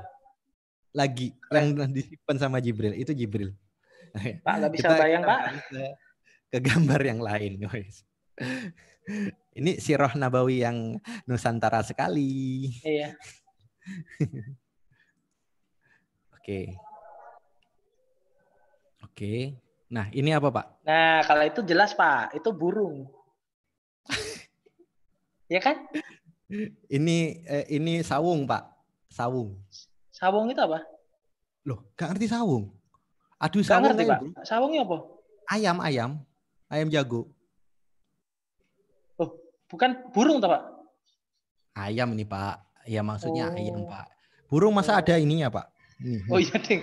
Oh, ayam Jengkelnya, Pak. jago. Oh. Ayam, jago yang kayak di mangkok mie ayam tuh ya? Heeh, mangkok mie ayam. Oh, ya ya, siap siap. Mungkin mangkok itu ada hubungannya dengan Lailatul Qadar, Bro. Oh, mungkin Pak, mangkok mie ayam itu ada hubungannya. Waduh, wis gila ini konspirasi gila Itulah ini. itulah kenapa Ustadz Fuad itu suka makan mie ayam, Pak. Jangan-jangan dia adalah bagian daripada batu-batu gua Hiro. Wah, mungkin Pak, bisa jadi, Pak. Ini ayam jago. Kenapa kok kemudian ayam jago? Kenapa, Pak? Apa apa maksudnya ayam jago, Bro? Eh, ayam jago itu kan ini suka bangunin orang. Oke. Eh, iya, bangunin orang gitu lah. Setelah surat-surat al al alaq, kemudian Hmm. turun surat apa, Bro? Di rumahnya apa, Nabi itu turun surat apa? Ya ayuhal muddassir, kum fa'andir, rabbaka Hmm. fakabbir. Bangun, Pak. Wahai orang-orang yang kemudian Berselimut, ya? Bangun dan beri peringatan. Digambarkan sama orang Jawa ayam jago. Dulu gak ada beker pak. Yang bikin Iya, bangun Pak. orang itu ayam jago. Alarm nggak ada, Pak? Gak ada. Nah, di di surat Al-Qadr ayat kelima, salamun hiya hatta matla'il Fajar. fajr. Fajar. Oh iya, Pak. Masuk, Pak. Masuk, masuk. Masuk. Masuk tenang. Gimana? Hah? Hormat. Hormat, Hormat, King. Pak. Hormat King. Kemudian, King, King. eh, kemudian ini Pak, apa Pak gambarnya Pak? Se, itu apa ya? Ini dia semacam kayak ubur-ubur, Pak. Iya. Eh, pernah lihat fotonya ini? Brawijaya. Belum, Pak. Brawijaya 5, Brawijaya 5. Oh, pernah, pernah, pernah, pernah, ya, pernah. Brawijaya. Pernah, Eh, pernah. itu mirip apanya? Apa ya? Kayak mahkota, bukan? Betul, itu mahkota. Benar, mahkota. Mahkota terbang. Oh, Nah, itu mahkota terbang. Gitu ya. Turbus paling-paling itu ya. bambu. Namanya turbus itu kayak kayak anu, gaya-gaya Turki itu ya kan mahkotanya dulu di Mm, keraton. mm, mm. Ya itu. Eh, dia disebut sebagai kenapa digambarkan sebagai mahkota namanya ketopong kata orang Jawa. Kenapa? Karena orang yang bisa men- apa kemudian yang bersemayam dalam hatinya Al-Qur'an wahyu yang diturunkan itu ketika bersemayam di dalam dadanya, kelak di hari kiamat dia akan lebih bercahaya melebihi cahaya daripada mahkota-mahkota yang ada di dunia dan dia akan pasangkan mahkota kepada kedua orang tuanya besok nanti ketika di akhirat. Hmm. Dan kemudian dengan hafalannya itu sebagaimana mahkota itu meletakkan kita ketika di dunia di atas singgasana yang tertinggi yang bisa dijangkau oleh manusia, besok dengan hafalan demi hafalan itu akan meletakkan kita di tempat yang tertinggi yang bisa dijangkau oleh makhluk. Keren sih. Baca dan naiklah dan sejumlah sejumlah tingkatan surga itu sejumlah ayat yang kamu hafal. Tempat pemerintahanmu itu sejumlah dengan ayat yang kamu hafal. Jumlahnya paling tinggi Al-Qur'an itu sejumlah dengan ayat-ayat Quran yang ada da- ya, ayat-ayat Al-Qur'an yang ada dalam mushafmu. Itu itu mahkota. Kita kemudian eh, ini jam berapa? Jam 10. Nah, ini apa Pak gambarnya, Pak? Nah, kalau itu jelas pohon, Pak. Nah, namanya lunglungan. Cabang-cabang tumbuhan. Coba buka surat Ibrahim eh, Ayat. surat ya, surat 14 ayat 24. Oke, kita baca surat Ibrahim surat 14 ayat 24. Nah, aku cari dulu. Oke, sudah ketemu. A'udzu billahi minasy syaithanir rajim. ألم تر كيف ضرب الله مثلا كلمة طيبة كشجرة طيبة أصلها طيبة أصلها ثبي طيبة أصلها ثابت وفرعها في السماء Artinya, Pak, Tidakkah kamu memperhatikan bagaimana Allah telah membuat perumpamaan kalimat yang baik seperti pohon yang baik, akarnya kuat dan cabangnya menjulang ke langit. Nah, cabangnya itu menjulang ke langit. Ini perumpamaan dalam ayat itu adalah perumpamaan tauhid. Kalau kita dekat sama Al-Qur'an, maka tauhid kita itu akan kuat. Semakin kita merendah di hadapan Allah, semakin kita semakin kita merendah-rendah di hadapan Allah, maka Allah lah yang akan semakin meninggikan kedudukan kita di hadapan manusia. Asluha sabitun semakin menghujam tauhid kita, sama, maka semakin dekat kita dengan pertolongan Allah sebab ketika kita merendah di hadapan Allah, maka di saat yang sama kedudukan kita itu semakin membung tinggi di antara penduduk-penduduk langit yang ada di sisi Allah Subhanahu wa taala. Itu. Kita ini kan makhluk yang didesain oleh Allah Subhanahu wa taala semakin menghina-hinakan diri kita di hadapan Allah Subhanahu wa taala, maka kita akan semakin dimulia-muliakan oleh Allah di hadapan makhluk-makhluknya yang pernah diciptakan oleh Allah Subhanahu wa taala. Kita adalah makhluk yang didesain oleh Allah, semakin memiskin-miskinkan diri kita, maka Allah lah pula yang kemudian akan semakin mengayakan sebab beliau adalah Al-Ghani, zat yang maha kaya. Karena kita merendah, memiskinkan diri kita dan Allah lah yang kemudian akan mengayakan kita. Semakin membodoh-bodohkan diri kita di hadapan Allah Subhanahu wa taala, maka Allah akan semakin mengayakan kita dengan ilmu-ilmu yang dicurah-curahkan kepada kita di hadapan manusia. Itu. Asluha sabitu wa far'uha fis sama. Akarnya menghujam ke dalam. Kalau bahasa Latinnya radik. radikal. Radikal. Ya bahasa biologinya rad- radikal. Fun- eh, letaknya letaknya akar di atas atau di tengah atau di bawah? Di bawah. Di bawah. Maka bahasa Ah. latinnya fundamental. Fundamentalis, radikalis. Jadi tapi ini masya Allah, masya Allah. Eh, kadang kadang kala ketika saya aku baca baca eh, nasihatnya Imam Syafi'i terhadap murid-muridnya, Imam Syafi'i kemudian mengatakan ketika ketika ada yang bertanya bahwasanya kelak di zaman fitnah maka apa yang harus kami lakukan gitu. Hudzaifah bertanya apa yang harus kita lakukan ya Rasulullah gigit akar pohon dengan geraham kalian. Dan akar Hmm. pohon itu eh, eh, simbol daripada radikal. Bukan radikal yang buruk ya tapi radikal benar-benar kokoh memegang agama sampai seolah-olah kita tiba di dalam satu masa kita memegang bara api. Agama itu ibaratnya memegang bara api. Kita binasa tapi seandainya kita lep kita binasa ketika memegang itu kita kemudian dihinakan oleh orang-orang orang gara- gara-gara gara-gara memegang itu tapi kalau kita lepaskan maka semua orang akan binasa gara-gara kita melepaskan Islam di tengah-tengah kehidupan kita. Pegang itu meskipun itu panas tapi tunggu bahwasanya Allah tidak mungkin terjadi janji kemuliaan Allah terhadap Islam pasti akan ditunaikan.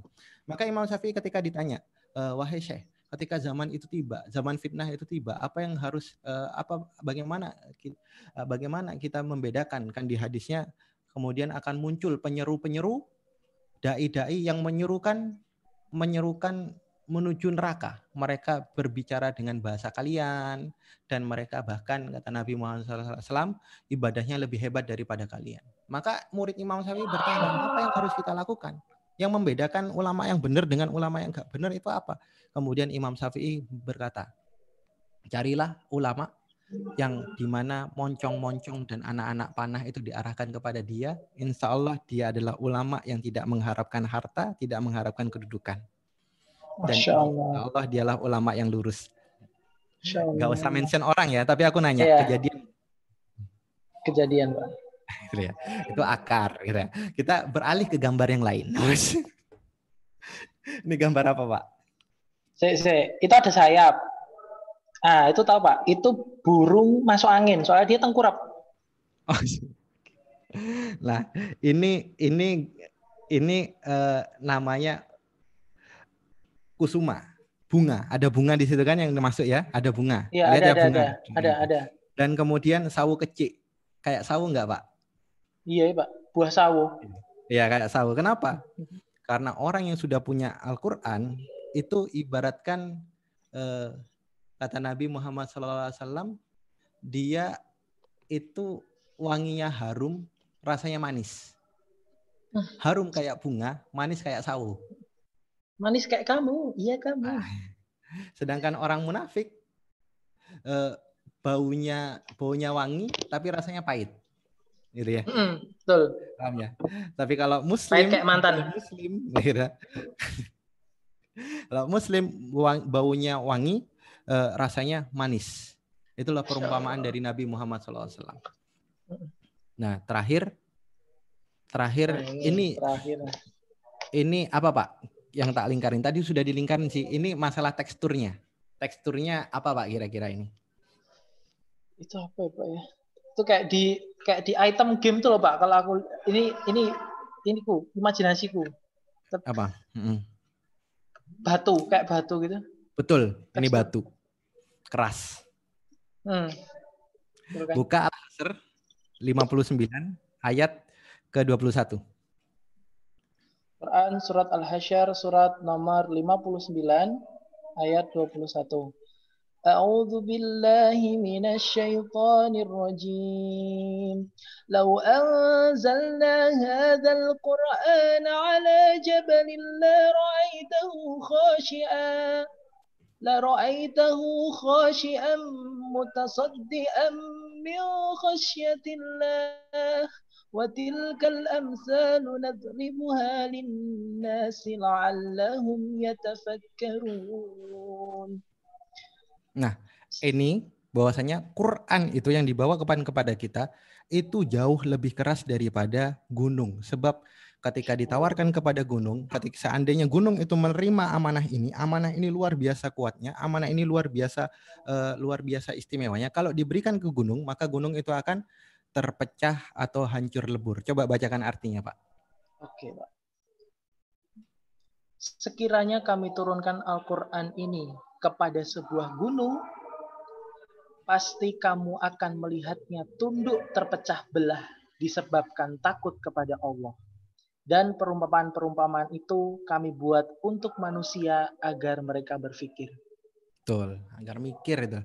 Coba tambahin Al-Baqarah surat kedua nomor 74. Surat Al-Baqarah surat nomor kedua ayat 174. Eh 74, 74 enggak ada 100-nya. Oh, ayat 74. Oke. Quran surat Al-Baqarah surat nomor 2 ayat ayat 74. A'udzu billahi minasy syaithanir rajim. ثم قست قلوبكم من بعد ذلك فهي كالحجارة أو أشد قسوة وإن من الحجارة لما يتفجر منه الأنهار وإن منها لما يشقق منها لما يشقق فيخرج منه الماء. وإن منها لما يحبط من خشية الله وما الله بغافل عما تعملون Nah, coba artinya, Bro. Kemudian setelah itu hatimu menjadi keras sehingga hatimu seperti batu, bahkan lebih keras. Padahal dari batu-batu itu pasti ada sungai-sungai yang airnya memancar daripadanya. Ada pula yang terbelah, lalu keluarlah mata air darinya. Dan ada pula yang meluncur jatuh karena takut kepada Allah. Dan Allah tidaklah lengah terhadap apa yang kamu kerjakan. Nah, itu ya. Jadi eh, jadi apakah kita itu eh, akan membantu? Enggak. Allah ingin ngasih perumpamaan bahwasanya kalau kita berpikir orang yang beriman dan memegang Al-Qur'an itu jauh lebih kuat, jauh lebih hebat, jauh lebih perkasa daripada batu dan gunung sekalipun. Gitu ya. Oke, kita langsung langsung aja karena sudah jam 10. Nah, eh, jadi eh, perintahnya itu carilah keutamaan Lailatul Qadar itu di 10 malam-malam ganjil terakhir. Ulama berdebat kemudian. Ada yang kemudian mengatakan malam ganjilnya itu sejak hitungan awal. Tapi kemudian ada ulama yang mengatakan bahwasannya kalau ini Rasul kan tidak spesifik menghitungnya dari depan Ramadan atau belakang Ramadan. Dan kita tidak tidak mesti tahu Ramadan itu 29 atau 30. Maka kemudian amannya apa? 10 malam terakhir. 10 malam terakhir itu habiskan karena kita tidak tahu yang ganjil itu yang mana. Itu itu cara utama. Itu. Kalau kita memahami memahami sendiri kita ya ganjil aja itu mungkin ya ngapain repot-repot. Tapi kalau kata ulama mereka lebih berhati-hati. Maka kemudian ada doanya. Allahumma innaka afuhun tuhibbul afwa fa'fu anna. Gitu ya. Ya apa? Doanya doanya ketika kita masuk dalam 10 malam terakhir, ya Allah, Engkau Maha Pemaaf dan Engkau mencintai orang-orang yang minta maaf, maka uh, maafkanlah aku. Tapi kemudian biasanya kalau di masjid-masjid kampung itu ada tambahannya ya. Uh, Ada, Pak. Gimana ya? Panjang banget, Pak. Asyhadu alla ilaha illallah astaghfirullah nas'aluka ridhaka wal jannah wa na'udzubika min sakhatika wan nar ya Allah ridhoilah uh, astagfirullah asyhadu alla tiada ilah yang berhak disembah kecuali engkau. Astagfirullah kami mohon maaf ampun kepada engkau. Nas'aluka ridhoilah kami ridho kawal jannah untuk masuk dalam surgamu. Ridhoilah kami dengan ridhomu untuk masuk ke dalam surgamu. Wa na'udzubika min sakhatika wan nar. Dan dilindungilah kami dari murkamu atas nerakamu. Kemudian baru kemudian Allahumma innaka afuun tuhibbul afwa fa'fu anna. Coba eh, dibiasakan untuk dibaca ketika malam. Kenapa? Karena kalau kalau eh, tentang siang ada siang-siang yang diperdebatkan oleh para ulama. Ada siang lebih mulia daripada siangnya bulan Ramadan. Yakni sebagian berpendapat siangnya bulan Muharram itu lebih mulia daripada siangnya bulan Ramadan. Tapi kalau untuk malamnya tidak ada yang lebih kemudian malam lebih hebat daripada malamnya bulan Ramadan. Karena bulan Ramadan itu ketika masuk malam pahala itu diperlipat-lipatkan.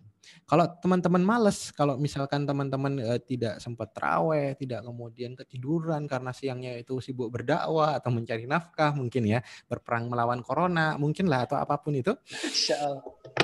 Nah, maka ada hadis yang diriwayatkan oleh Anas sholatlah kalian maghrib dan isya secara berjamaah. Karena ketika kalian sholat maghrib dan isya secara berjamaah selama bulan Ramadan, maka sesungguhnya dia akan mendapatkan kemuliaan di bulan eh, kemuliaan dari malam Lailatul Qadar yang banyak. Gitu. Kembali lagi kepada cerita Ya Rasulullah, gimana caranya kami menyaingin 83 tahun umatnya Nabi Musa yang kemudian berjihad di jalan Allah itu? Maka Nabi mengatakan, kita diberikan Lailatul Qadar sedangkan mereka tidak. Inilah kuantum keberlipatan Allah yang diberikan kepada kita. Kita melakukan amal sedikit, nanti Allah akan lipat-lipatkan malam Lailatul Qadar seribu bulan. Itu kalau diakumulasikan menjadi tahun itu 83 tahun, Masya Allah. Itulah yang kemudian kelak membuat para nabi itu iri terhadap umatnya Nabi Muhammad Shallallahu Alaihi Wasallam sebagaimana yang diriwayatkan dalam eh, cerita Isra Mi'raj ketika para nabi ditampilkan oleh Allah setiap nabi itu eh, mengawal kaumnya masing-masing ada nabi yang tidak membawa tidak membawa kaumnya sama sekali ada nabi yang kaumnya cuma bisa dihitung jari dan sampai kemudian ada nabi yang membawa eh, kaumnya itu begitu banyak dua dua eh, apa 200 ribu umatnya yakni siapa? Umatnya Nabi Musa alaihissalam. Ibnu Kasir mengatakan 200 ribu itu dikalikan 12 kabilah karena setiap kali bilangnya ada 200 ribu. Wallahu alam bisawab. Maka Nabi Muhammad SAW itu bertanya kepada Jibril ketika satu demi satu para nabi itu ditampilkan Muhammad Shallallahu Alaihi Wasallam bertanya kepada Jibril itu umatnya siapa wahai wahai Jibril Rasulullah itu merasa iri Rasulullah itu merasa minder pada saat itu kemudian Jibril mengatakan itu umatnya Musa maka Nabi itu mukanya pengen gitu. Hingga kemudian dari Musa dimunculkan nabi-nabi setelahnya. Nabi Nabi Zakaria, Yahya, Nabi Isa. Sampai kemudian ada nabi yang membawa kaumnya itu saking banyaknya langit akhirat dengan tanah akhirat itu tidak terlihat gara-gara saking banyaknya. Gantian yang bertanya bukan Rasulullah, yang bertanya itu Musa. Oh ada yang lebih banyak daripada aku, hai Allah. Karena Musa itu punya akses bicara langsung kepada Allah, kalamullah. Gak langsung, Hmm. gak nanyanya gak ke Jibril, nanya kalau kok ada yang lebih banyak. Ini umatnya siapa? Maka katanya kata Allah Subhanahu Wa Taala ini umatnya Nabi Muhammad Sallallahu Alaihi Wasallam. Maka kemudian, maka kemudian eh, Musa mengatakan, wahai Allah kalau begitu aku izinkan menjadi nabi untuk umat yang ini saja, jangan umat yang Bani Israel. Kata Allah gak bisa. Kalau begitu jadikanlah aku menjadi umatnya Muhammad. Jangan aku jadikan nabinya bagi Bani Israel. Kata Allah gak bisa. Jadi Musa itu iri terhadap kita yang diberikan kemuliaan Lailatul Qadar. Kenapa? Karena kita adalah umat yang ditampilkan paling belakang oleh Allah Subhanahu wa taala dengan umur yang paling singkat tapi menjadi umat yang paling dimuliakan kelak di akhirat oleh Allah dan juga umat yang paling pertama dimasukkan surga sama Allah Subhanahu wa taala. Masya Fasilitasnya Allah. namanya Lailatul Qadar. Terakhir Kotar. Qadar. Nah, ini kemudian terus gimana saat gimana Bang? Kita kan sekarang nggak bisa itikaf, kita nggak bisa melakukan eh, melakukan amal-amal. Eh, ini ini kemudian pelipur lara kita. Ida maridul abdu au safar kutiba lahu mithlu ma ya'malu mukiman sohiha. Jika seorang hamba itu sakit atau melakukan safar perjalanan intinya ketika hamba itu memiliki uzur syar'i tidak bisa melakukan pahala sebagaimana biasanya maka dicatat baginya pahala sebagaimana kebiasaan dia ketika mukim dan ketika sehat. Jadi kalau sebelum-sebelumnya kita biasa istikaf insya Allah kita selama di rumah kita melakukan amalan-amalan yang sebisa mungkin kita lakukan. Bangun di malam tapi gak bisa iktikaf. Insya Allah pahalanya sama. Dihitung sama oleh Allah Subhanahu wa taala ketika mukim dan ketika sehat sebagaimana ketika antum safar padahal biasanya antum di rumah itu berjamaah di masjid. Tapi ketika safar antum antum berdakwah kayak atau antum bekerja mencari nafkah ketika bersafar antum tidak bisa senantiasa berjamaah di masjid eh, lima waktu kenapa karena urusan-urusan di situ begitu padat dan dan akses ke masjid itu susah gitu maka antum dihitung sebagaimana antum biasanya di rumah antum sholat sholat jamaah gitu. Sebagaimana kita yang biasanya itu pergi ke masjid untuk jumatan tadi. Tapi nggak bisa jumatan gara-gara ada himbauan daripada ulama dan pemerintah nggak boleh sholat jumat. Maka insya Allah kita itu dapat hitungan sholat Jumat dan dikalikan dengan kemuliaan sholat Jumat di bulan Ramadan. Allah Allah alam bisawab. Subhanakallahumma bihamdika asyhadu alla ilaha illa anta astaghfiruka wa atubu. King mohon maaf undur pamit. Saya kembalikan ke Rehan. Ya. Baik teman-teman sekalian yang semoga Allah rahmati dan Allah berkahi. Demikian tadi ya, Masya Allah penjelasan yang amat sangat luar biasa dari King Sifrun. Saya juga nggak tahu, saya baru tahu ini panggilannya King. Saya nggak tahu itu sejarahnya gimana. Dan teman-teman sekalian, saya cuma pengen ngasih tahu, ini kan lagi corona, teman-teman banyak waktu di rumah. Tadi uh, King sudah jelasin bahwasanya begitu banyak tadi saya lihat yang komen, masya Allah bacaannya ininya yang lain-lain. Artinya referensi sirah kalau kita mau belajar itu sebenarnya inilah waktu yang tepat, inilah saat yang tepat. Maka akan kita lihat nanti, setelah selesai PSBB, setelah selesai lockdown, akan banyak sekumpulan orang yang kemudian dia itu sudah menghafal seribu lagu, sudah menamatkan seribu drakor atau film yang lain-lain, atau mungkin seribu anim gitu kan. Tapi ada juga seseorang yang ketika selesai lockdown, dia akan selesai dengan sudah menghafal berapa puluh juz, sudah 30 juz selesai mungkin, sudah 10 juz, sudah menghafal ribuan hadis, sudah kemudian belajar sirah, sudah menamatkan kemudian ratusan buku, ratusan kitab. Makanya kita termasuk orang yang mana. Satu pesan dari saya, jangan salahkan waktu yang cepat berlalu, salahkanlah dirimu yang terlambat melakukan sesuatu. Saya Ranjan Nitra, undur diri, terima kasih, jazakallah khairan. Jangan lupa like, comment, subscribe channel YouTube Yuk Ngaji pokoknya ya. Assalamualaikum warahmatullahi wabarakatuh. Waalaikumsalam, bye.